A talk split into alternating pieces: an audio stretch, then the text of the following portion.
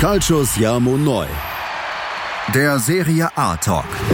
Auf meinsportpodcast.de. Benvenuti a tutti a Calcio Siamo Noi, der Serie A Talk auf meinsportpodcast.de. Mein Name ist Sascha Varian ich begrüße auch im neuen Jahr meinen österreichischen Serie A Fachmann René Steinhuber. Ciao, hallo. René, wie geht's dir? Bist du gut ins neue Jahr gekommen? Ja, gut, danke. Danke der Nachfrage. Soweit, so gut. Jetzt haben wir uns ja einige Wochen nicht anhören lassen. Aufgrund von Terminplanungen und englischen Wochen war das nicht ja. so leicht für uns, das ja. zu managen, aber wir freuen uns wieder zurück zu sein. Ja, die Spieltage wurden wirklich sehr gemein gelegt für uns. Also es hätte sich tatsächlich nicht gelohnt für uns da irgendwas zu machen, weil hätten wir den Podcast raus, rausgehauen, dann hätten, ja, hätten die Fans eigentlich nur ein, zwei Tage Zeit gehabt, für sich den anzuhören und dann stand schon der nächste Spieltag vor der Tür, ne? Genau. Ja, das war wirklich ein bisschen suboptimal. Aber wir haben uns am 2. Januar des Jahres 2019 gedacht, wir machen für euch mal eine kleine Spezialfolge. Und zwar wollen wir auf die Top 11 der Hinrunde eingehen, René. Was hältst du davon? Exzellente Idee, ja. ja ne? Gefällt mir gut. Mal was anderes.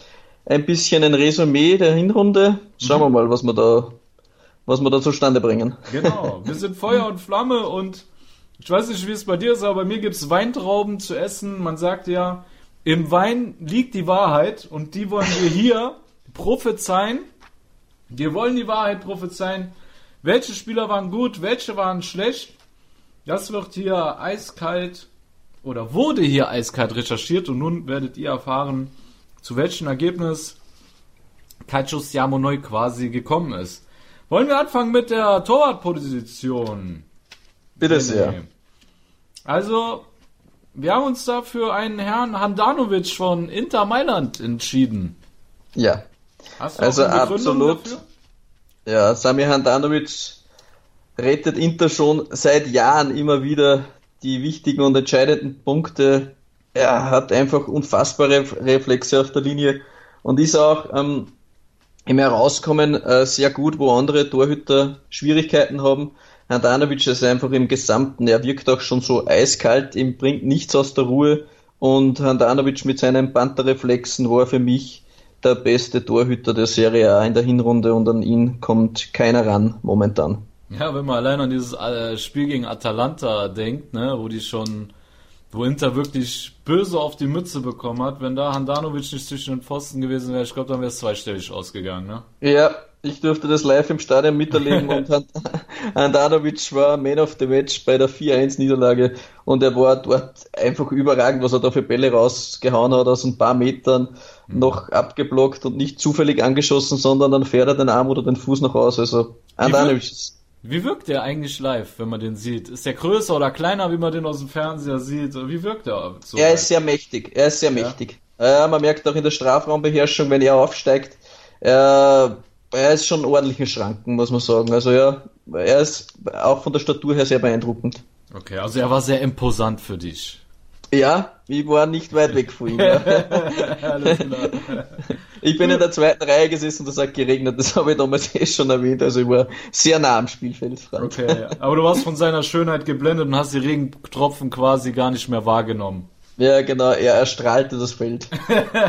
okay.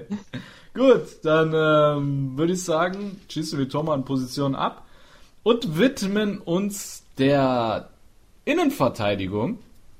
Und da wollen wir mit einem Herrn anfangen, den vielleicht nicht jeder auf der Rechnung hat. Und zwar jemand von Lazio Rom, den Herrn Acerbi.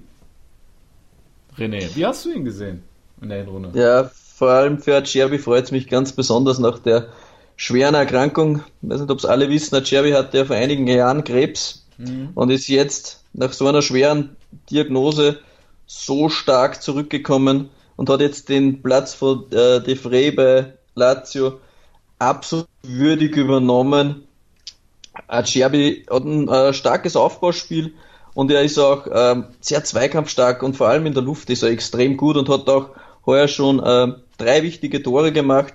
Also Acerbi ist defensiv wie auch offensiv bei Standards sehr gut Und ja, Acerbi gefällt mir sehr gut, auch Who scored und ob da die äh, Statistikportale haben jeweils Acerbi ins Team der Runde gewählt und mhm. das nicht ohne Grund. Also er gefällt mir sehr, sehr gut und ich finde Lazio hat da einen tollen Griff gemacht, dass sie Francesco Acerbi die Chance gegeben haben, den Abwehrposten bei Lazio zu übernehmen und macht es sehr würdig. Ja, finde ich auch absolut. Also ich finde, er hat auch schon nicht erst seit dieser Saison äh, starke Leistungen auf den Platz gebracht, auch bei Sassuolo hat er mir sehr, sehr gut gefallen.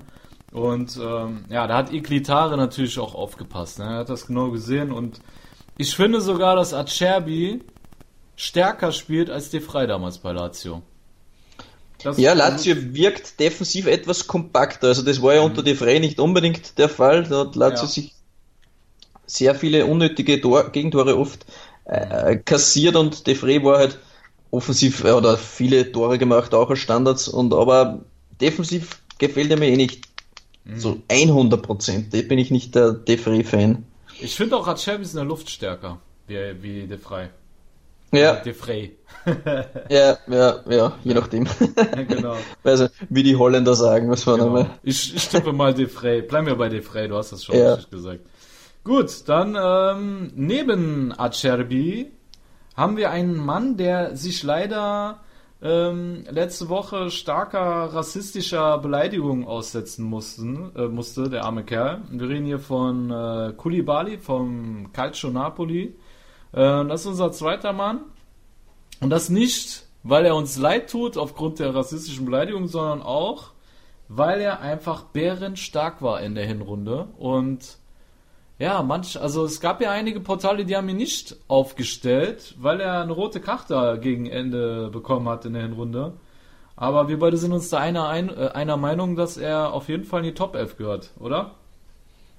Ja, Koulibaly muss in die Top 11 in der Innenverteidigung. Da, da gibt es nichts zu diskutieren, meiner Meinung nach. Er ist, mhm. er ist der beste Innenverteidiger aktuell in der Liga. Er ist auch über Acerbi. Wir haben Acerbi zwar zuerst erwähnt, aber Koulibaly ist der absolute Topmann. Also er ist ja überragend. Also er ist der zweikampfstärkste Innenverteidiger der Liga. Ja, alleine seine, seine gewaltige Statur mit 1,95 Meter und äh, 90 Kilogramm.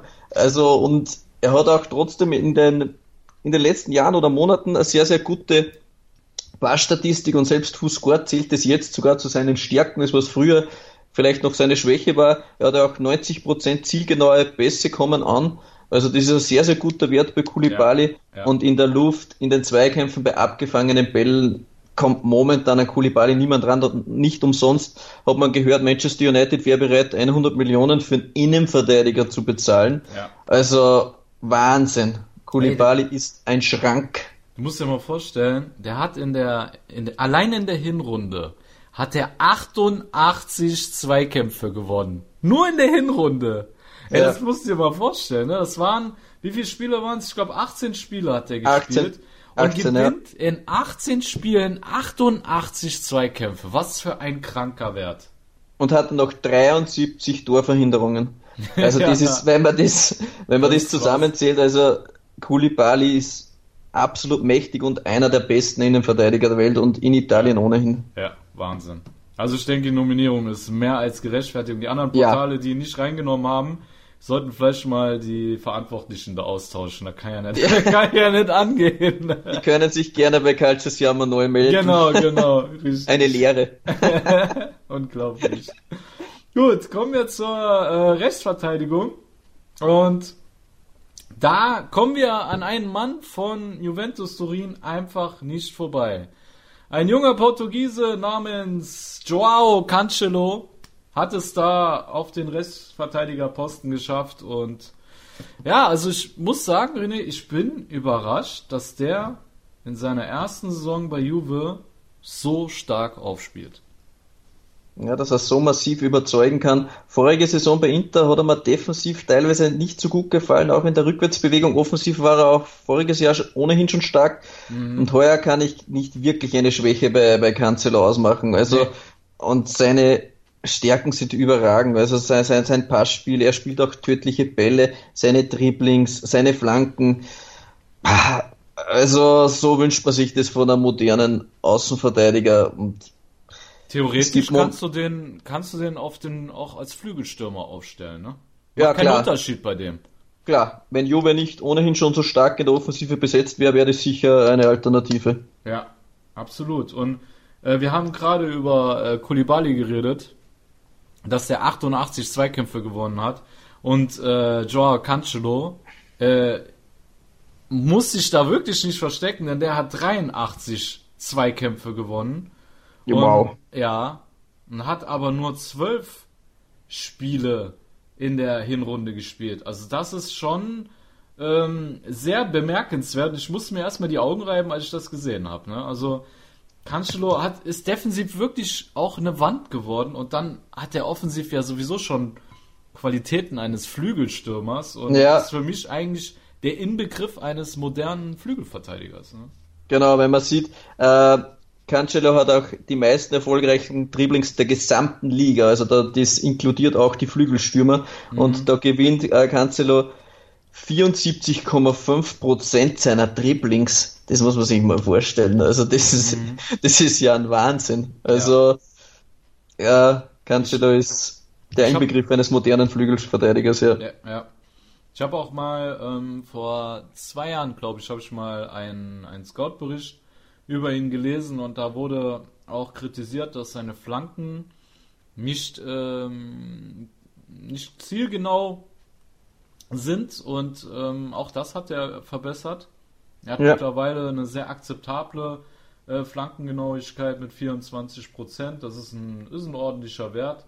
Also auch da hat er sich weiterentwickelt und da, man muss wirklich sagen, Juve hat da eigentlich einer der besten Flügelverteidiger Europas an in den ja. eigenen Reihen, ne?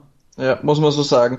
Ja. Und eigentlich ist es, weil wir einen zweiten Top-Mann noch hätten, eigentlich den wir eventuell aufbieten hätten wollen auf der Rechtsverteidigerposition mit dem jungen Serben von Florenz mit oh, ja. Milenkovic. Oh ja. Aber ja. an Cancelo vorbeizukommen, war für uns beide leider nicht möglich. Nee. Aber den müssen wir auch erwähnen, der war nämlich in der Hinrunde richtig, richtig stark. Den können sich die Tifosi ja in Klammern dahinter schreiben. Machen wir genau. es einfach so. Unser Ersatzspieler. Genau, machen wir es einfach so. Gut.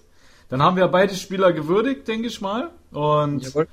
kommen dann zur linken Abwehrseite. Und es ist bezeichnend, dass es wieder ein Mann der alten Dame ist. Denn das Angriffsspiel der äh, La Vecchia Signora läuft ja hauptsächlich über die Flügel. Ne? Das Cancelo wie Alexandro ziehen da immer wieder das Spiel auf und deswegen ja, ist es nicht überraschend, dass jetzt auch auf der anderen Seite der Brasilianer Alexandro ja. dann in der Elf ist und ja, auch er war in der Hinrunde ja mal wieder top, aber auch wie die letzten Jahre, ne? Der war die letzten ja. Jahre auch schon stark immer der Sandro. Ja, den Betrieb, was äh, Cancelo rechts macht, macht Alexandro über links. Mhm. Sein Passspiel, sein Dribbling, seine Flanken, also auch absolut ein kompletter moderner ja. Außenverteidiger Jube hat sich da wow, zwei ordentliche Granaten zugelegt über die letzten Jahre hinweg und hat für mich, also ist natürlich jetzt weit begriffen, wenn man jetzt ganz Europa sieht, weil schon viele Mannschaften sehr, sehr gut aufgestellt sind, aber die beiden, wenn man die jetzt sieht, in, nur in der ersten Elf sind für mich die zwei, mm, würde ich schon sagen, hat Juve die besten Außenverteidiger vielleicht sogar in Europa, wenn man beide zusammenzählt. Also da ist schon schwierig, schon, ja. dass dass da eine Mannschaft mitkommt, die was zwei so starke Leute hat auf links und rechts. Ja. Also kannst du dich erinnern an das Spiel Milan gegen Juve, als ein Suso noch in Topform dahin kam und was der Sandro mit ihm gemacht hat. Ja, der hat ihn beerdigt. Der hat ihn beerdigt, ne? Da ging nichts beim Suso. Nichts. Ja. Das war wirklich äh, beeindruckend zu sehen, wie, wie stark dieser Alexandro in allen Bereichen des Spiels ist. Also sehr beeindruckend und ja, äh, da sieht man mal, dass äh, Juve da wirklich äh, nicht nur zwei Flügelverteidiger hat, sondern auch in meinen Augen zwei verkappte Spielmacher. Ja, kann man ja? so sagen. Genau. Gut, dann äh, schließen wir die Position auch ab und wechseln nun ins Mittelfeld. Wir haben unsere Top 11 in einem 4-4-2 aufgestellt und äh, kommen wir zu beiden Sechsern und zwar ja, haben wir da wieder einen Mann vom Calcio Napoli, Brasilianer, eine kleine Zweikampfmaschine, die auch jetzt äh, mal für die brasilianische Nationalmannschaft nominiert worden ist und der Name ist Alan. Alan. Genau, genau. René. Beeindruckende ja. Serie von, vom Brasilianer, ne?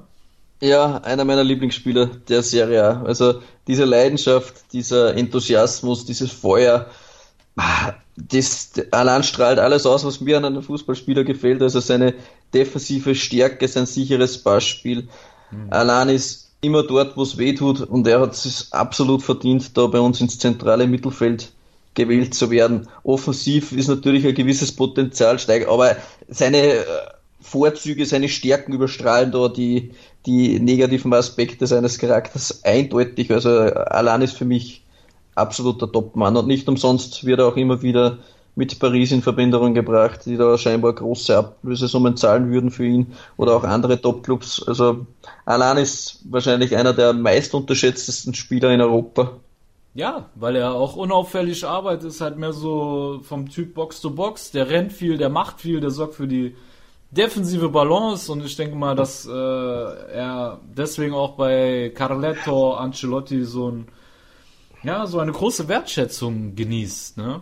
Ja. Weil seitdem Ancelotti da ist, finde ich, ist Alan noch mehr über sich hinausgewachsen als unter Sari. Ja. Ja. Gut, dann äh, schließen wir den 1-6er ab und kommen zum nächsten. Möchtest du ihn mal ansagen? René, ja. wer ist es? Wer ist es? Marcelo Brozovic von Inter Mailand. Genau. Haben wir uns als zweiten Sechser entschieden. Genau. Bist du überrascht? Eigentlich nicht, oder? Nein, wenig. Ja. Wenig, ja. Brozovic ähm, hat auch in den wichtigen Spielen immer wieder die nötige äh, Coolness, das was ihm oft früher ein bisschen gefehlt hat, wo er sehr anfällig war auf Kritik, auf rote Karten, auf, auf ja, dass er, wenn es mal nicht so gelaufen ist, dass er gleich ausgeflippt ist, Mm, jetzt spielt er seinen Part ruhig runter, ist extrem, extrem ballsicher. Spielt auch äh, die meisten äh, Pässe pro Spiel mit 74,3 der gesamten Liga mhm. und hat dort eine 90-prozentige Passgenauigkeit. Also Brozovic ist der perfekte Ballverteiler und hat auch ähm, ähm, im, im Zweikampf, seine Zweikampfwerte sind auch relativ stabil also Brozovic hat auch, auch schon das ein oder andere wichtige Tor gemacht, also für mich ist Brozovic da auf jeden Fall würdig hineingewählt. Ja, finde ich auch. Also der ist, man kann ihn eigentlich schon als das Hirn von äh, Inter bezeichnen, ne? Ja, er ist eine wichtige Achse bei Inter. Ein, ja, eigentlich läuft fast jeder Angriff über ihn. Äh, der hat ja durchschnittlich pro Spiel 105 Ballkontakte. Das ist schon ein immenser Wert. Ja. Also 105 Ballkontakte pro Spiel zeigt, dass er auch von seinen äh, Mannschaftskameraden einfach bei jedem Angriff gesucht wird und genau. gegen den Ball ist er solide. In der Luft ist er vielleicht ein bisschen schwach mit 34% gewonnenen Luftzweikämpfen, ja. aber finde ich jetzt nicht so schlimm im System von Inter, da die ja mit zwei richtigen Sechser spielen und das ja. stimmt, ja. Und da wir äh, unsere Formation in einem 4-4-2 auflaufen haben lassen, haben wir nur zwei Plätze im Mittelfeld äh, frei und darum ist natürlich die Auswahl schwierig gewesen. Hätten wir 4-3-3 gespielt, wäre vielleicht noch ein Kandidat vom AC Milan reingekommen mit Bakayoko. Das ist da für die ja. unser, unser Backup, der wirklich die letzten acht bis neun Spiele absolute Weltklasse-Leistungen abgerufen hat und ja. Anfang vor der Saison war er halt, hat er so seine Zeit gebraucht und war er schwach, aber die, die Leistungen der letzten Wochen oder jetzt kann man sogar schon sagen Monate waren so über, überragend, dass man da ihn auf die Backup-Position der beiden quasi stellen müssen. Ja, absolut. Also Bakayoko, ich äh, war wirklich überrascht, wie, wie sehr sich ein Spieler im Laufe der Hinrunde so verändern kann. Sei es jetzt von der Leistung her, von den Statistiken her, von seiner Körpersprache her. Es waren zwei verschiedene Menschen gewesen und ja. Bakayoko hat, hat was, was wenige haben. Ne? Der ist halt bärenstark gegen den Ball. Allein die Werte sind schon unfassbar stark. Ähm, der gewinnt 62% seiner Zweikämpfe am Boden. 68% in der Luft ist damit sogar besser wie ein Kulibali. Ja, das musst du dir mal vorstellen. Also Als, das sind Werte, ja, davon würden Innenverteidiger träumen ja, teilweise. Ja, absolut. Das, äh, das musst du erstmal machen. Und dann hat er es ja auch noch drauf, mit Dribblings enge Situationen aufzulösen. Ne? Also das und das bei, bei seiner schlachsigen Figur, der wirkt ja so ein bisschen hölzern, wenn man den sieht, aber das ist schon ein feiner Techniker, so, ne? Ja, ja, ja, wir haben es schon mal erwähnt. Also wenn er dann mhm. ins Laufen kommt, sind seine Abläufe schon gazellenartig. genau. Mit seinen langen, schönen, dünnen Beinen. Ja, also genau. den müssen wir auch auf jeden Fall erwähnen. Ja. Alles klar, gut. Also die Gazelle in Klammern. Und Alan und Prosovic finde ich auch so von der Mischung her perfekt. Der eine mehr so die Zweikampfmaschine, der andere, der das Spiel aufzieht. Ja, genau. dann können wir jetzt eigentlich ruhigen Gewissens zu den ähm, Außenpositionen kommen. Und da, ja, müssen wir sagen, kommen wir auf der rechten Seite nicht an Milans Suso vorbei. Der war ja wirklich bärenstark die Hinrunde, auch wenn er gegen Ende der Hinrunde ihm so ein bisschen die Luft ausgegangen ist, oder René? Ja, da fehlt Milan vielleicht äh, so ein bisschen derjenige, der ihn da gleichwertiger setzen kann, so 100 Prozent. Und darum konnte Gattuso, glaube ich, da nicht allzu oft auf ihn verzichten und darum hat er ihn auch fast immer spielen lassen. Aber er hat ein bisschen überspielt gewirkt, mhm. die letzten zwei, drei Spiele, aber davor war er absolut Weltklasse und hat für Milan da eine Menge Spiele entschieden. Also Susu ist eigentlich für mich konkurrenzlos am rechten Flügel. Also er war, er hat den nächsten Step in der Karriere genommen. Er ist unfassbar stark. Also sein, sein linker Fuß sucht da seinesgleichen. Also wie er das da über die rechte Seite, wenn er da hereinzieht und dann auch seine Bälle, die er spielt, seine, seine, seine Assists, er ist auch Assist-König der Serie A mit, mit acht Assists und vier Toren, also seine Statistiken spreche ohnehin für ihn. Ja. Also Susu ist der überragende Mann auf dem rechten Flügel und muss mhm. dort in unserer Top 11 spielen. Mhm. Aber eine Sache muss man trotzdem bei ihm kritisieren. Das ist wirklich, dass sein Spiel so eindimensional ist, ne? Dass er immer in die Mitte versucht zu ziehen und ähm, nur selten den, den Weg Richtung Grundlinie mal geht und dann mit seinem Schwächeren flankt. Das hat er zwar gegen Ende der Hinrunde dann auch mehr versucht, aber, aber gerade, er hat zwar versucht, aber gerade am Ende, wo er so ein bisschen überspielt gewirkt hat und auch kreativlos war, ist er dann immer wieder so in die Mitte gezogen und war dann total verdutzt, wenn dann zwei Spieler ihn auf einmal gestellt haben und er dann den Ball verloren hat. Ne? Also ja, aber das ist auch ein bisschen das Argument schon seit Jahren bei Robben. Ich ja. schätze so seit ja, 10, 15 ja. Jahren. Ja. Aber es klappt trotzdem bei Robben immer wieder. Ja, und, ja, ja, das stimmt schon. Das ja, stimmt und schon. wenn Susu die, die nötige Frischheit hat, dann täuscht er halt den Haken wieder auf die Grundlinie an und steigt drauf und zieht ihn dann wieder auf links und kommt dann wieder frei zum Schuss. Also, ja, wenn er, wenn er richtig spritzig, richtig frisch ist, dann legt er da auch zwei, drei Leute mal auf, auf, aufs Gras und kommt dann doch wieder zu seinem starken linken Fuß. Also das hat man doch oft gesehen. Wenn du nicht bei 100% bist und nicht ganz so spritzig bist, dann stimmt's, wie du sagst, dann bist du ausrechenbar und mit dem rechten ist er halt, der ist eher nur zum Laufen, der rechte Fuß. das stimmt, ja.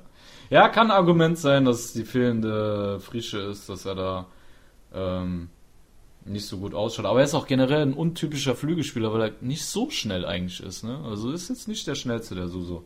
Stimmt, ja. Gibt da schon schnellere. Gut, kommen wir zu der anderen Seite. Auf dem linken, auf der linken Außenbahn haben wir einen italienischen Nationalspieler vom SSC Neapel namens Insigne. Ja, der liebe Herr Lorenzo. Lorenzo! Je seit Jahren eigentlich eine Bank auf der linken Seite und auch diese Saison war er wieder, wieder richtig stark. Also Insigne, ja, Insigne ist einfach ein, ein unberechenbarer Spieler. Ja, er, er kann offensiv fast alles, er kann tödliche Bälle spielen, er hat einen unfassbaren Schuss. Mhm. Er, er er kann gut flanken, er kann durchstecken. Ja, er ist absolut unberechenbar. Er macht so ein bisschen die, die, die magischen Momente, die sehr, sehr wenige Spieler besitzen und die hat einfach ein Insigne. Und ja, ja absolut. absolut würdig vertreten, würde ich sagen, auf der linken Seite. Ja, er hat das Ganze auch mit seiner Statistik unterstrichen. 17 Spiele, 7 Tore erzielt, 5 Vorlagen. Was äh, sehr auffällig war, er hat alle seine Tore innerhalb des Strafraums erzielt. Nee, ein, eine, einer war außerhalb, genau. Einer war außerhalb, sechs innerhalb des Strafraums und alle mit dem rechten Fuß. Ausnahmslos. könnte man auch sagen, das ist also das, was äh, bei... Bere berechnet, berechnet, ja genau, was ja. bei Susu der linke ist. Genau, genau, genau, wollte ich genau sagen. Ne? Was bei Susu der linke Fuß ist, ist bei Lorenzo der rechte Fuß. Also, Vorsicht, liebe Defensivreihen der Serie A vor diesen beiden Akteuren und deren Füße, würde ich sagen. Das würde ich auch sagen. Und da wir wieder nur zwei Positionen haben für die Flügel und der Mann ja da irgendwo so dazwischen herumgeistert, müssen wir auch fast als Backup wieder Rodrigo de Paul erwähnen, der eine ja. sehr, sehr starke Hinrunde ja. gespielt hat. Sollte man nicht außer Acht lassen, den jungen Mann mit sechs Toren und drei Assists und ja, er bringt da alles mit, was eben ein moderner Fußball auch haben muss, weil er ja. eben auch die nötige Zweikampfhärte hat. Er ist ein robuster Typ und ist offensiv stark. Also Rodrigo de Paul wird nicht mehr sehr lange bei Udine spielen. Nee. Und richtig bissiger Gaucho, richtig bissiger ja. Gaucho, ne? Ich kann mich auch an ein Spiel erinnern, wie er erst aufgekommen ist in der Serie A. Da hat, glaube Milan, ja, Milan hat gegen Udine gespielt und da hat vorher Rodrigo de Paul einen Milan-Spieler auf bösartigste Weise umgegrätscht. Ja. Das war schon dunkelgelb bis ich eher rot. Mich. Es war und, rot. Es ja. war eindeutig rot. Und ich glaube, er hat nicht mal gelb bekommen, glaube ich. Ja, und dann hat er ja. zwei Minuten später dann aus 25 Metern dann das Siegtor, glaube ich, sogar für Udine gemacht oder den Ausgleich. Da haben wir gedacht, das spiegelt eigentlich Rodrigo de Paul sehr gut wider. Das hat sich dann eigentlich bestätigt. Der ist beinhart und trotzdem offensiv stark und ja. er ist ein richtig guter. So, liebe Freunde, das war das Mittelfeld der Top 11. Und bevor wir zum Sturm kommen, dürft ihr eure Synapsen nochmal richtig schön durchlüften, damit ihr up to date seid, wenn wir zur vordersten Front der italienischen Belletage kommen. Bis gleich bei Calcio Siamo Neu, der Serie A Talk auf meinsportpodcast.de. Wir klingen nicht nur gut, wenn wir direkt am Spielfeldrand stehen. Die Adler Mannheim bleiben der Tabellenführer in der deutschen Eishockeyliga. Oder direkt von der Schanze berichten. Wir haben einen spannenden ersten Durchgang gesehen. Bei den Springern Kamil Stoch führt vor Zielen Barthold. Wir sehen dabei auch noch gut aus. Borgia Sauerland ist offizieller Ausstatter von meinsportpodcast.de. Borgia Sauerland. Berufsbekleidung, Arbeitsschutz und mehr auf borgia-sauerland.de. Gut. Ja, dann würde ich sagen, kommen wir auch schon zu den beiden äh, Stürmern vorne in der Front und sollen wir zuerst mit der Überraschung anfangen oder mit dem Namen, der den eh alle erwarten? Wie du willst. du lieber? hm, komm, machen wir es so. Damit das Ende so ein bisschen eine Überraschung hat, fangen wir erstmal mit dem Namen an, den eh jeder erwartet. Und zwar Cristiano Ronaldo. Wer sonst ist ähm, der einer der beiden Stürmer und man muss trotz allem, also besser gesagt, ich muss zugeben, dass ich ähm, damals prognostiziert habe, dass Ronaldo sich in der Serie A schwerer tun wird wie in Spanien. Ähm, dass er letzten Endes so schnell in die Spur findet, hätte ich nicht erwartet. Naja, weil man auch sieht, jetzt früher jetzt in Weltklasse waren wie, wie Marco van Basten, wie, der hat ja auch Startschwierigkeiten eigentlich in der Serie A und mhm. Cristiano Ronaldo funktioniert sofort. Also. Ja gut, ja, was heißt sofort? Der hat ja schon, ich glaube, die ersten drei Spieltage hat er äh, Probleme gehabt. Der hat ja, glaube ich, nicht getroffen. Und dann ging's ab. Ja. Dann hat er, dann hat er wieder geliefert und äh, war der Man of the Man. Jetzt, ja. jetzt läuft das Fließband ja. Cristiano Ronaldo wieder auf Hochtouren. Ja, also 14 Tore, auch, 14 genau. Tore, 5 Vorlagen, jedes Spiel quasi ein Scorerpunkt, ne? Ja. Und wenn man jetzt sieht, jetzt, äh, ich habe eine inter interessante Statistik, die meisten Schüsse de, de, des gesamten Jahres 2018. Also Cristiano Ronaldo ist ja erst im Halbjahr gekommen. und er, das ist jetzt zum Beispiel Lorenzo Insigne auf Platz 1 mit 176 Torschüssen in 36 Spielen. Cristiano Ronaldo ist da schon auf Platz 4 mit 125 in 19 Spielen. Wow. Stell dir mal das vor, was, also das ist ja unfassbare äh, Quote, was der pro Spiel aufs, aufs Gehäuse des Gegners ablässt. Ja, der will halt, äh, halt, dass die Torhüter äh, nicht arbeitslos werden und hält die schön auf Betriebstemperatur, ne? Genau, ja. Mhm. Also 14 Tore, 5 Assists in 18 Serie A-Spielen. Ah, Cristiano Ronaldo ist genau das, was Juve vielleicht noch gefehlt hat, um den nächsten ganz, ganz großen Step zu nehmen, mhm. wo sie in den letzten Jahren immer wieder gescheitert sind. Mhm. Ich nehme es nicht in den Mund, weil das bringt ein Unglück vielleicht für Juventus. Ich Aber weiß nicht, ja. ob es deine Worte sind oder einfach äh, der Verein äh, ein Problem mit diesem Pokal hat. Ich weiß es nicht. Ja, das wird sich dann heuer herausstellen. Also, äh, was aber interessant ist, zusätzlich zu den ohnehin krassen Statistiken, die Ronaldo in, zum großen Teil anführt in der Offensive, hat aber auch die meisten vergebenen Großchancen. Das heißt, er hat. Ja, das habe ich äh, auch gelesen, ja. Das stimmt. Ja, das heißt, er hätte eigentlich noch ordentlich was draufpacken können. Also, ich habe ja. auch einige Spiele von Ronaldo gesehen, wo ich mir gedacht habe, puh, den hat er jetzt echt nicht gemacht. Also, mhm. ja, da waren schon das ein oder andere Ding dabei, aber ja, er ist einfach eiskalt vom Tor, seine Sprungkraft, seine, seine, ah, seine Physis ist einfach so überragend, er ist äh, kaum zu verteidigen. Also Cristiano Ronaldo ist, ist ja.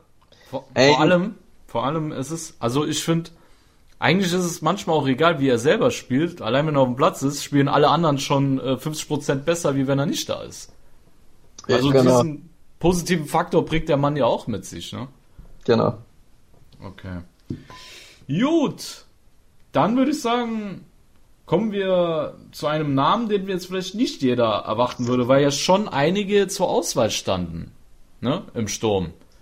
Und ja, ja, wir hatten da schon gute Auswahl eigentlich, ja. Ziemlich du kannst ja mal nennen, wird. du kannst ja mal erstmal nennen, wer überhaupt in der Auswahl war für den zweiten Stürmer neben Ronaldo. Ja, klar, äh, Biertech war natürlich bei uns ebenfalls im Gespräch, den haben wir jetzt nicht genommen, falls sich das schon einige gedacht haben, aber dazu war er uns in den letzten ja. Wochen einfach zu schwach. Also er hat die letzten, was ist, sechs, sieben Spiele. Zwei Monate hat er nicht mehr aus dem Spiel heraus getroffen. Ja, unfassbar. Ja, da hat ja. er schon zwei Tore ihm gemacht, aber nur aus Elfern. Und genau. am Anfang vor der Saison war eben seine richtig krasse Phase, wo er da im, richtig im Flow war. Und mhm. man merkt, er, bei ihm spießt es ein wenig. Ja. Also er ist nicht mehr ganz so stark und durch das hat er das jetzt auch nicht verdient, quasi in der Top 11 zu sein. Dann mhm. ist Arcadio Schmillig richtig stark aufgekommen. Er hat jetzt auch 10 Saisontore schon Millig und trifft mhm. alle 97 Minuten. Das ist eigentlich ähm, in Serie A-Spitze. Dann haben wir noch natürlich Duban Zapata, der in die letzten acht oder neun Spiele jedes Spiel getroffen hat. Giro Immobile. Ja, absolut. Also Zapata ist äh, ich hätte nicht gedacht, dass dieser Zapata noch so stark werden könnte in der Serie A. Ich habe den schon abgestempelt als mittelmäßig. Der wird auch immer mittelmäßig bleiben. Und ähm, hast du das Spiel gegen Juve gesehen, als letztes, wo ja. er zwei Buden gemacht hat? Ja, wie er sich da körperlich durchsetzt. Gegen, ja, ich glaube, ich glaub, äh, es war gegen Bonucci, wie man einen Strohhalm umwirft. Also ja? das war ja, ja? Wahnsinn. Oder was nicht was sogar Keline, den er da wie ein Hütchen stehen gelassen hat? Ja, ich ja, ich weiß nicht, aber auf jeden Fall hat das boah, da die, boah das war, ähm, er ist eine mächtige Gestalt. Ja, und dann also, äh, Tripletta gegen, äh, gegen wen hat er dann drei, hat er drei Tore auf einmal gemacht? Ich weiß nicht. Jetzt mehr. gegen Sassolo. Was Sassolo, ja? Oder na, dort Ilicic drei gemacht. Dort Ilicic nee, drei ich meine, du hast recht, das war Sassolo, wo der drei gemacht hat.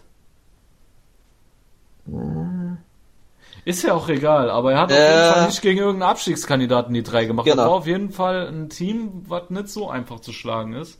Ja, ähm, stimmt. Eben. Den hatten wir auch noch in der Auswahl. Dann hatten wir natürlich Giro Immobile noch in der Auswahl mit ja. 10. Äh, Icardi ist ein bisschen abgefallen, der hat erst neun Saisontore. Also da war schon eine Menge los. Ja. Aber ja. wir mussten uns für den äh, Großvater des italienischen Fußballs entscheiden, wenn man das so schön bezeichnet mit Fabio Quagliarella in seinem, in seinem gefühlt, weiß nicht, wie nennt man das so, vierten Spätherbst, äh, wo er dann oder, so richtig. Genau, also so, du könntest sagen, so äh, sein, sein Frühling, oder? So, so eine so, Bezeichnung ist, oder? Frühling, nicht Herbst, Blödsinn. Äh, ja, Frühling äh, kannst du es nennen, oder er durchlebt seine eigene Renaissance. Ja, er durchlebt, ja, perfekt formuliert. Ja, er durchlebt seine eigene Renaissance, ja. Fabio Quagliarella mit zwölf Saisontoren und nicht irgendwelche Abstauber oder Zufallsprodukte, da letztens im Scorpion-Kick ähm, mit ja. einem Slatan Ibrahimovic Weltklasse-Tor.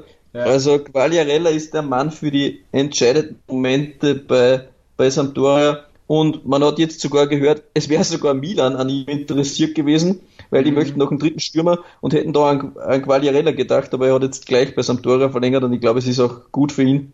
Ja. Jetzt da fühlt er sich wohl und da lässt er die Saison jetzt oder seine letzten Jahre, ich weiß nicht, wann er auf dem Level weiterspielt, dann wird es vielleicht noch ein paar Jährchen weitergehen, aber Quagliarella ist ja absolut, vielleicht ist das eine seiner besten Saisonen überhaupt. Total. Und interess interessant ist auch, dass Quagliarella alle seiner zwölf Tore innerhalb des Strafraums gemacht hat.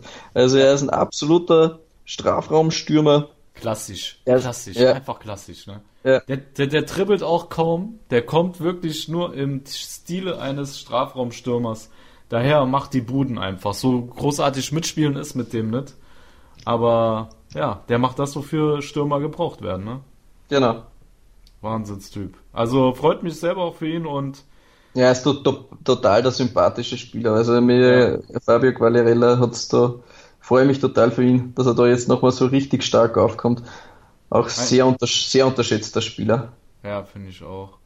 Was denkst du? Meinst du, er kann eventuell nochmal für den Kommissare Tecnico Mancini interessant werden?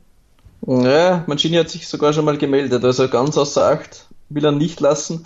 Mhm. Ähm, ich würde jetzt sagen, hätte Italien jetzt nicht so ein krasses Stürmerproblem, wie sie jetzt doch schon meiner Meinung nach haben, würde auf um, Quagliarella mit 5, 36 Jahren nicht zurückgreifen, aber momentan kann man ihn fast nicht nicht berücksichtigen. Also der einzige, der noch regelmäßig trifft, ist äh, Immobile. Mhm. Äh, Balotelli, ich weiß nicht, hat der die Karriere schon beendet oder Ja, innerlich, innerlich ja, schon, glaube ich. Vermutlich, ja. ja. ja. Äh, Belotti kommt jetzt schon teilweise wieder besser auf, aber da kann man jetzt noch nicht davon sprechen, dass er jetzt spielen muss. Cutrone ja. ist natürlich stark, aber hat noch viele Jahre vor sich, der muss noch wachsen. Ja. Also ich will, ich will jetzt niemanden vergessen, aber äh, in Italien sind es nicht so viel, die sie aufdrängen und ich könnte mir da schon gut vorstellen, dass ein Immobile und ein Quagliarella so Doppelsturm, Immobile spielt auch gern im Doppelsturm, ja. da war das seine besten Spiele, also mit dem Quagliarella, mit dem typischen Strafraumstürmer, puh, also es ja. könnte schon ja, eine sehr brandgefährliche Option sein. Kann sein, aber ich kann mir auch gut vorstellen, dass die beiden sich böse in den Füßen rumstehen, weil die ziemlich ähnliche Stürmertypen sind. Ne? Ja, okay. Das kann aber auch passieren bei den beiden, weil der Immobil kann auch passieren. Ja, ja, weil der Immobile, der harmoniert ja am besten mit so einer hängenden Spitze. So, ich meine, bei Rom, äh, bei bei Lazio ist es äh, der Luis Alberto, der ihm da auch nicht so in den Füßen steht, oder der Correa, der da eingewechselt wird. Ne, aber so ja, klar. Ja, muss, muss man ausprobieren so. Aber ja, aber ich würde schon sagen, es wäre ein Versuch wert. Also Quagliarella ja. hätte es auch verdient und wenn er nur mal im Kader dabei wäre zumindest. Also genau. weil eben bei Italien die ja die Auswahl ist nicht gegeben. Ja, ja, ja genau. Gut, Freunde des gepflegten italienischen Fußballs, das war unsere Top 11. Ich würde ja sagen, haut eure Meinung in die Kommentare, aber kann man das überhaupt bei dem Ja, bei, bei, bei iTunes. Also wenn ihr uns auf iTunes abonniert habt, dann da kann man auch äh, Kommentare dazugeben, soweit ich weiß. Also das müsste schon gehen. Ah ja, dann würde ich sagen, haut mal eure Meinung in die Kommentare. Mit welchem Spieler seid ihr einverstanden und mit welchem eher weniger? Wir freuen uns über jeden Kommentar. Und ja, dann würde ich sagen, ähm, würde ich ja, lasst uns doch auch mal ein paar Flops ansprechen, weil ich habe da bei Fanta Calcio, das ist ähm, ja, wie soll man sagen, das ist eigentlich so ähnlich wie ja, so wie so wie Kicker ein bisschen, oder? Oder also so Kicker im Managerspiel oder wie Comunio, oder? So in dem Dreh. Puh. Fanta Calcio, ja, ich habe schon, ich habe selber das ist so eine Art äh, Managerspiel, was die Italiener spielen. Ich meine, das ist so ähnlich wie Kicker oder Comunio, ne? Also aufgrund der wahren Leistungen, die die am Wochenende bringen, bekommen die dann äh, Punkte. Und der Spieler, der die meisten Punkte hat, äh, ist natürlich am besten für dich. Also wenn jetzt zum Beispiel in, in der Realität ein Immobile drei Tore schießt, dann kriegt er bei Fanta Calcio Unmengen an Punkte. Und derjenige, der Immobile in seinem Team ja, hat, ist natürlich der Macker. Ne? Okay, ja, ja, ich kenn's von Comunio. Comunio habe ich öfter gespielt, okay, das genau. ist eine ähnliche Version, genau. okay. Und äh, da hat Fanta Calcio auf Insta eine Flop-Elf gepostet, ähm, bei der ich mir dachte, wow, also Freunde, ist schon teilweise ein bisschen fresh, wen die da reingehauen haben, weil äh, da selbst Schwerverletzte nicht geschützt worden sind. Und ähm, das spiegelt sagen, jetzt nicht unsere Meinung wieder. Also genau, genau, genau, genau. Ich, ich würde sagen, ich lese dir einfach mal die Namen vor, dann kannst du mir ähm, sagen, ob du sagst, okay, ich bin d'accord oder du sagst, ich bin entrüstet. So, ja. ja. Also im Tor haben sie äh, vom FC Genua Marchetti, falls du den noch kennst. Ja, von Latios Zeiten, ja. Genau. Den habe ich ja, gar nicht wahrgenommen. Ja, ich muss auch, ja, auch ehrlich sein, ich auch nicht unbedingt. Also ja. für mich jetzt, wer mir spontan einfällt, wäre jetzt Olsen, mit dem ich jetzt nicht unbedingt zufrieden jetzt war. Also der kann Alison absolut nicht ersetzen bei der Roma und aber jetzt ein Flop. Waren auch große, verdammt große Fußstapfen, die der ja. Alisson da hinterlassen hat. Also ja. Glaub, der hat fast jeder äh, nicht gerade glücklich ausgesehen. Vermutlich, ja. Ja. Dann, jetzt pass auf. Die Innenverteidigung. Miranda, Caldara und Masiello. Was sagst du zu den Namen? Puh. Ähm, wie soll man bei Caldara sagen? Also Verletzung schützt vor Flop 11. Nominierung also, nicht. äh, Nominierung nicht, ja. Also ja. Caldara ist verletzt, ja, ist man deswegen gleich ein Flop.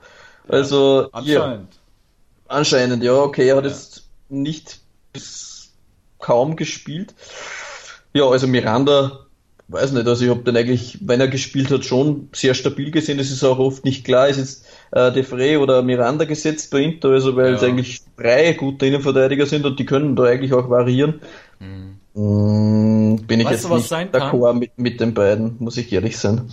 Weißt du, was sein kann? Warum die Flops sind? Ich glaube, angesichts der Ablösesummen, die du bezahlen musst für den Spieler, ist dann, dann nehmen die wahrscheinlich das Preis-Leistungs-Verhältnis. Caldara wird mit Sicherheit nicht günstig gewesen sein. Genauso ja. wie ein Miranda. Und wenn der eine dann äh, ständig auf der Tribüne chillt und der andere zwischen Bank und Stammelf hin und her gependelt wird, ist halt natürlich für seinen Käufer auch nicht so besonders, ne? Der ja, viel Geld bezahlt hat und dann äh, ist der, äh, ja, beispielsweise der Miranda die ganze Zeit nur am Hin und Her pendeln. Das kann natürlich sein, dass da eher so das ähm, stimmt, aber das würde ja auf Marciello nicht zutreffen. ja, das stimmt auch. Das ist auch wieder recht. Ja, ja der, aber, also, aber stimmt ja. schon, bei Bergamo waren es jetzt an, andere äh, Innenverteidiger, die jetzt positiv aufgefallen sind, wie Mancini oder äh. Palomino oder. Ja.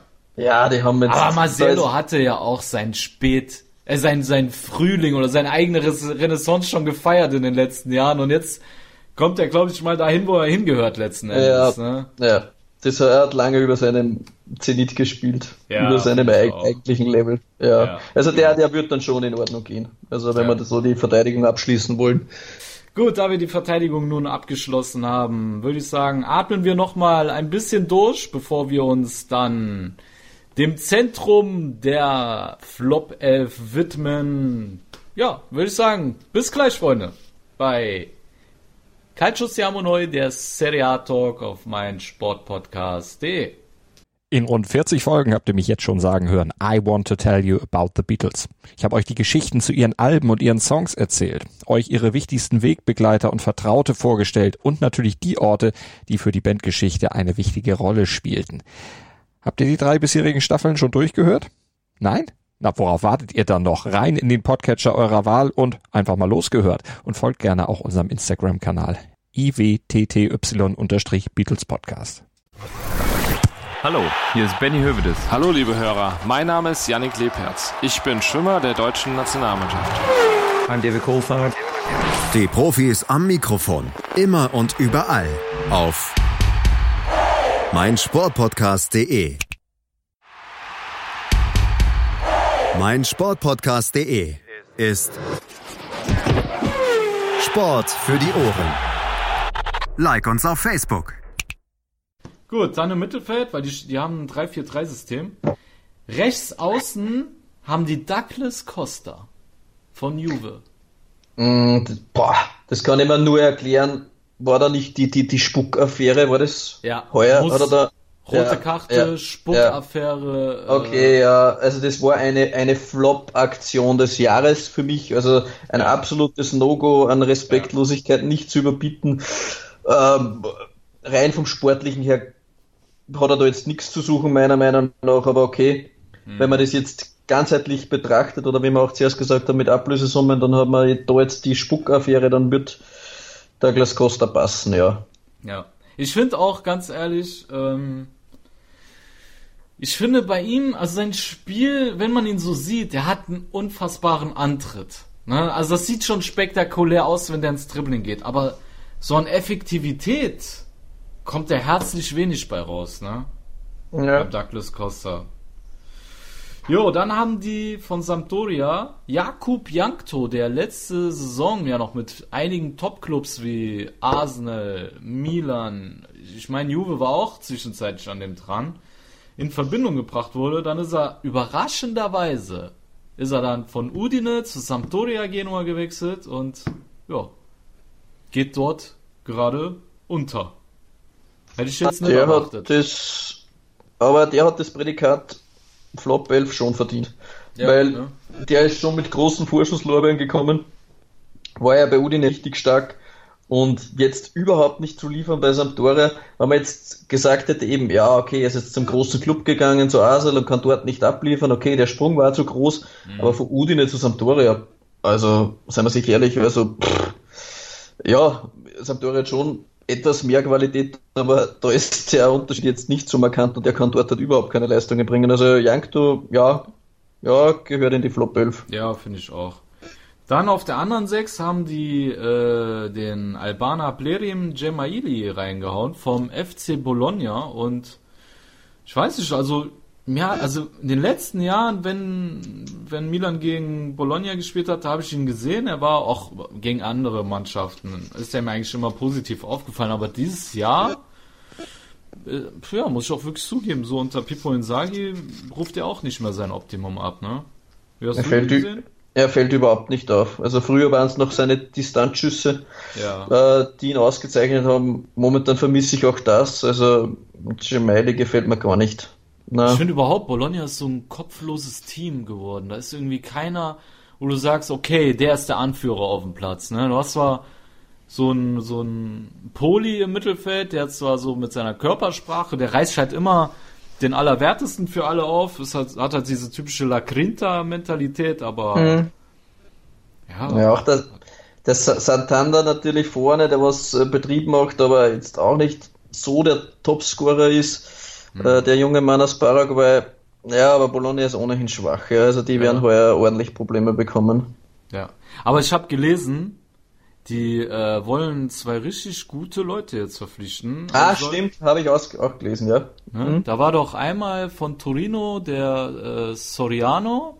Genau, richtig. Und der andere war von Villarreal. Sansone. Genau, Sansone. Also wenn die ja. die beiden bekommen, gute Transfers, ne? Das wäre absolut gute Transfers. Also der Soriano ja. muss ja nur bei Torino gehen, weil er clevererweise, ich weiß nicht, ob das einige mitbekommen haben, auf Instagram äh, war ja Torino Derby und Soriano hat das äh, das Kabinenfoto, was Cristiano Ronaldo, glaube ich, gepostet gehabt hat vom Sieg wo alle in der Unterhosen und Oberkörper frei in der Kabine stehen und den Derby-Sieg feiern, hat er geliked. Und das, das ist, ja, hat er schon, ja. Oh Gott. Und das Gut, ist, das ist schlecht. Äh, ein absolutes No-Go. das hätte ich recht. Das musst du aber nicht mal vorher sagen. Also so solltest du schon clever genug sein, dass du das weißt, dass du vom Stadtrivalen dann nicht unbedingt die Spieler liken sollst und dann schon gar nicht, wenn nach so einer bitteren Niederlage wie bei Überragend, überragend von Soriano, wirklich. Also, ja. das musst du erstmal machen, ne? Ja, stimmt, aber das wären sonst gute Leute natürlich. Ja. Dann auf links ein Mann von Milan. Was denkst du? Wer kann das sein? Auf der linken Seite von Milan. Vermutlich Hakan Cananolo. ja, vollkommen richtig. Wie kommst du darauf, René? Äh, ja, links spielt eigentlich nur er. Und ja, ähm, Hakan war voriges Jahr überragend und darum ist auch der Standard, glaube ich, den man an ihn stellt, auch dementsprechend gewesen, weil er wirklich in der Rückrunde sehr, sehr stark war.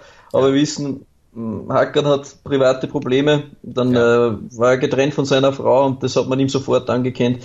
Äh, er hat auch Gattuso in einem Interview gesagt, ja. Giananoglu hat privat massive Probleme und er war am Platz nicht, ja, er war schon körperlich anwesend, aber teilweise geistig nicht. Also er hat mhm. ähm, immens lange gebraucht, um Situationen zu erkennen und auch träge.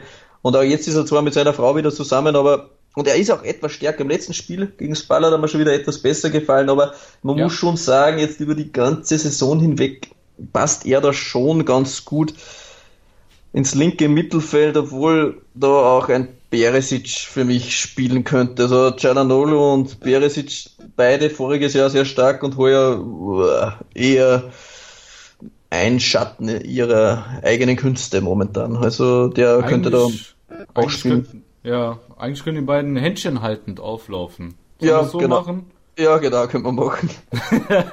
Alles klar. Ja, dann haben die äh, vorne einen Dreiersturm. Da haben die frecherweise den äh, Paolo Di Balla reingepackt, ne?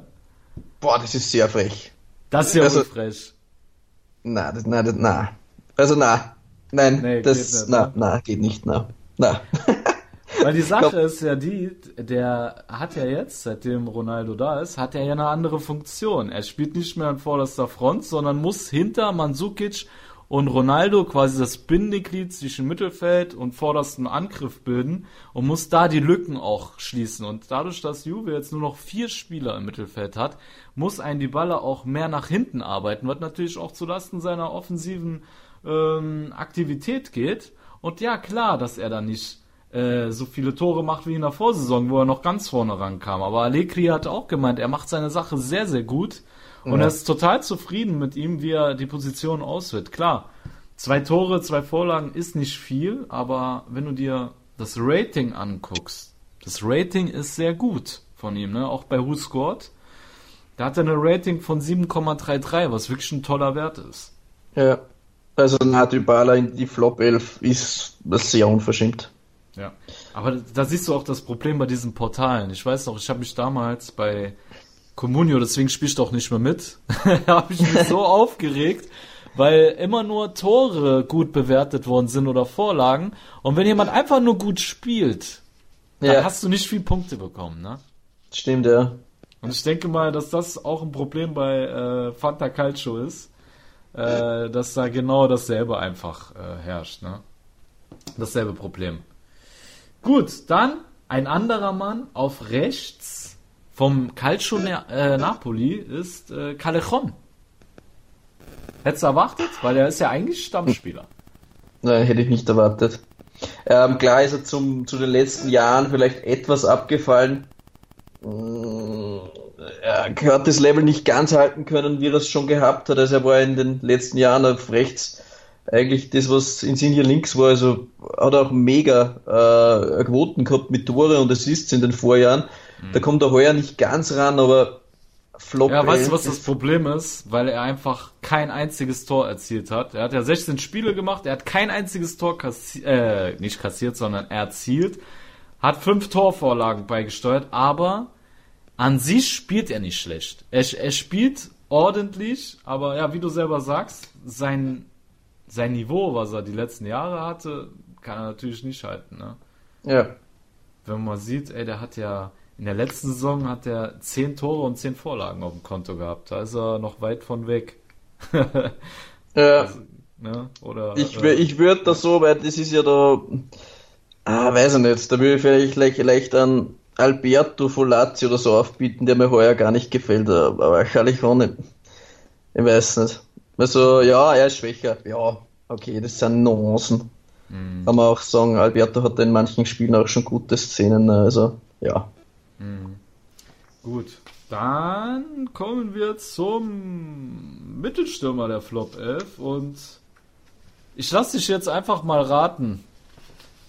Es ist ein Mann von der Roma. Das okay, sein? das könnten jetzt zwei Leute sein. Äh, das könnten Schick und Chico sein, die was da die neuen besetzt. Ja, aber, schon, aber ne? es, es, es, muss, es muss Chico sein. Also das, das ist ja, ja gar nicht teuer. Ja, ja, ja. ja. Dzeko ist es auch letzten Endes. Obwohl er in der Champions League nicht schlecht ist, kriegt er in der Serie A sein, sein komplettes Leistungsvermögen einfach mal gar nicht auf dem Platz. Ne? Der hat ja in dieser ganzen Saison erst zwei Tore erzielt. Als, boah. Wahnsinn. Ein Edin, ein Edin Dzeko. Wahnsinn, oder? Da hat, hat ein Acerbi hat schon drei Tore in der Innenverteidigung. Also. ja, dann musst du doch mal heißen. Ja. Oh Mann, das, das tut wirklich weh. Und wenn du jetzt mal letzte Saison nimmst, da hat er 16 Mal getroffen und vier Buden vorbereitet, also 20 Scorer-Punkte gesammelt. Aktuell hatte er vier in der Hinrunde. Das ist gerade mal ein Fünftel. Ja, man kennt ihn momentan nicht wieder, aber ich gehe schon davon aus, dass er jetzt äh, noch einmal neu durchstarten wird. Jetzt war er auch ein bisschen angeschlagen und so, wenn er die Verletzung wirklich auskuriert hat. Er ist ja trotzdem ein Top-Mann, aber er hat es auf jeden Fall verdient, jetzt hier in der Flop 11 zu sein. Wer, wenn nicht er? Also muss man sich ehrlich ja. sein. Ja. Also, ja gut, wenn nicht er, dann, dann eigentlich schick. Ja, eben, ja genau. ne? Dann eigentlich schick, aber ich habe jetzt gelesen, die Roma ist äh, darin, daran interessiert, ihn abzugeben. Ja, ich war eigentlich, bevor er zu Roma gekommen ist, extremer Fan von Schick. Also ja, der war ja boah, was der bei Sampdoria gespielt hat, haben wir gedacht, Wahnsinn, die Roma holt sich den jetzt. Also da haben sie jetzt über die nächsten Jahre keine Schwierigkeiten in der Offensive. Also das war ja Wahnsinn, dass die Roma da das Duell dann für sich entschieden hat. Da waren ja eine Menge Mannschaften dran. Milan, Inter, Juve auch, internationale auch Clubs. Und dann hat er sich für die Roma entschieden, weil er, glaube ich, glaubt hat, da, da spielt er dann halt auch und nimmt dort eine wichtige Protagonistenrolle ein. Aber Schick kann ja boah, diese Rolle überhaupt nicht äh, einnehmen, die was man sich da erhofft hat von ihm und auch seine Ablöse, wenn man das betrachtet, war doch relativ hoch. Ähm, mhm. Bringt da eigentlich wenig Leistung für das, was er gekostet hat. Aber ich glaube trotzdem noch an den Jungen. Also von den Anlagen her hat er es schon absolut drauf, aber er muss es jetzt dann mal liefern auch. Ja, das stimmt. Gut. René, ich glaube, wir sind durch. Ja, war doch mal cool. Ja, ne, hat Spaß gemacht, mal einfach so locker flockig ein bisschen rum zu, äh, rum zu diskutieren. Genau. Äh, Top 11, Flop 11 könnten wir eigentlich öfters machen. Schade, dass es sich nicht lohnt, jeden Spieltag das Ganze zu ja, machen. Ja, das stimmt. Naja, aber wir ja. werden sicher noch mal vielleicht ein paar Wochen, Monaten, mal vielleicht können wir noch drauf zurückkommen. Es ist eher ein bisschen länger Pause. Ja. Zwei, drei Wochen Pause. Mhm. Haut uns mal in die Kommentare, weiß nicht, du könntest das ja theoretisch auch auf YouTube hochladen, da könnte man auch mit die Kommentare Schauen wir mal, ob sich das zeitlich ausgeht. Aber dann könnte man ja auch theoretisch, weiß nicht, ob die Leute sowas interessiert wie Transfer, Fenster, Update, international gesehen, äh, also was tut sich in der Serie A, wer kommt, wer geht. Schauen wir mal, ob das eine spannende Sache wäre, um das Loch ein bisschen zu füllen. Aber sonst werdet, werdet ihr spätestens wieder in drei Wochen von uns hören, genau. wenn dann die erste Analyse ansteht. Genau. Ja. Alles klar, René. Dann würde ich sagen, machen wir hier einen Punkt. Und ja, dann haben wir jetzt ähm, erstmal Winterpause, die ist sehr kurz in der Serie A. Ne? Ich meine, am äh, 20. oder 21. geht schon weiter, oder was der 19. Ja, ich bin mir nicht ganz ja. sicher. Wir ja, haben aber jetzt auch schon wieder das äh, Cup ist schon am 12. glaube ich und, und, und Super Cup Finale haben wir natürlich auch. Juve gegen ja. äh, Milan, also aber die Serie A startet erst wieder am ja. Am 20. soweit ich weiß, ja. ja. Ja, da haben die Spieler nicht so viel Zeit durchzuschnaufen und wir auch nicht, liebe Freunde. Deswegen werdet ihr uns ja, bald schon wieder am Mikrofon hören und ja, würde ich sagen, verabschieden wir uns in diesem Sinne bei euch. Wir wünschen euch noch einen guten Start ins neue Jahr. Und ja, dass ihr eure neuen Vorsätze gut, ja, äh, wie sagt man, Helfen wir mal, Kamerad. Ein, einhaltet vielleicht, oder was? Genau, genau. Umsetzt. Ja, genau, umsetzt war das Wort. Mhm. Umsetzt, genau. Dass ihr eure neuen Vorsätze umsetzt. Welches Vorsatz, welchen Vorsatz hast du dir genommen, René, oder bist du schon perfekt? Ähm, bisschen, bisschen sich ein bisschen weniger zu stressen wegen allem. So, das ja. ist ein bisschen meins. Ja, dass man sich nicht, nicht alles so zu ernst nimmt im Leben. Ja, genau, das ein bisschen. Ja, ich hatte mir das auch vorgenommen, einfach mal weniger zu fluchen im Straßenverkehr, aber das ist so meine Schwäche, ne? Und gestern, als dann gefühlt die zehnte Ampel wieder auf Rot gesprungen ist, als ich dort ankam, bin ich dann ja leider wieder schwach geworden und der neue Vorsatz war weg. Da, da hast du eh lange durchgehalten, dann. Ja, ich habe sehr lange durchgehalten. Aber ich muss zu meinem Schutz sagen, wir hatten schon ähm, 10 Uhr abends, also habe ich so gesehen 22 Stunden durchgehalten, ohne zu fluchen. Wow. Hut ab. Ja, würde ich auch sagen. Chapeau für mich. Alles klar, Freunde. Dann nehmt euch mich nicht zum Beispiel und wir hören uns dann einfach in wenigen Wochen wieder, wenn die Serie A wieder durchstartet. Dann sind René Steinhuber und Sascha Barian wieder für euch am Mikrofon. Bis dann, haltet euch wacker, bleibt gesund. Buonasera. Bis zum nächsten Mal. Ciao. Ciao. Calcius Siamo Neu. Der Serie A Talk. Auf meinsportpodcast.de. Wie baut man eine harmonische Beziehung zu seinem Hund auf? Puh, gar nicht so leicht. Und deshalb frage ich nach, wie es anderen Hundeeltern gelingt, beziehungsweise wie die daran arbeiten. Bei Iswas Dog reden wir dann drüber. Alle 14 Tage neu mit mir, Malte Asmus und unserer Expertin für eine harmonische Mensch-Hund-Beziehung, Melanie Lippisch. Iswas Dog? Mit Malte Asmus. Überall, wo es Podcasts gibt. Oh!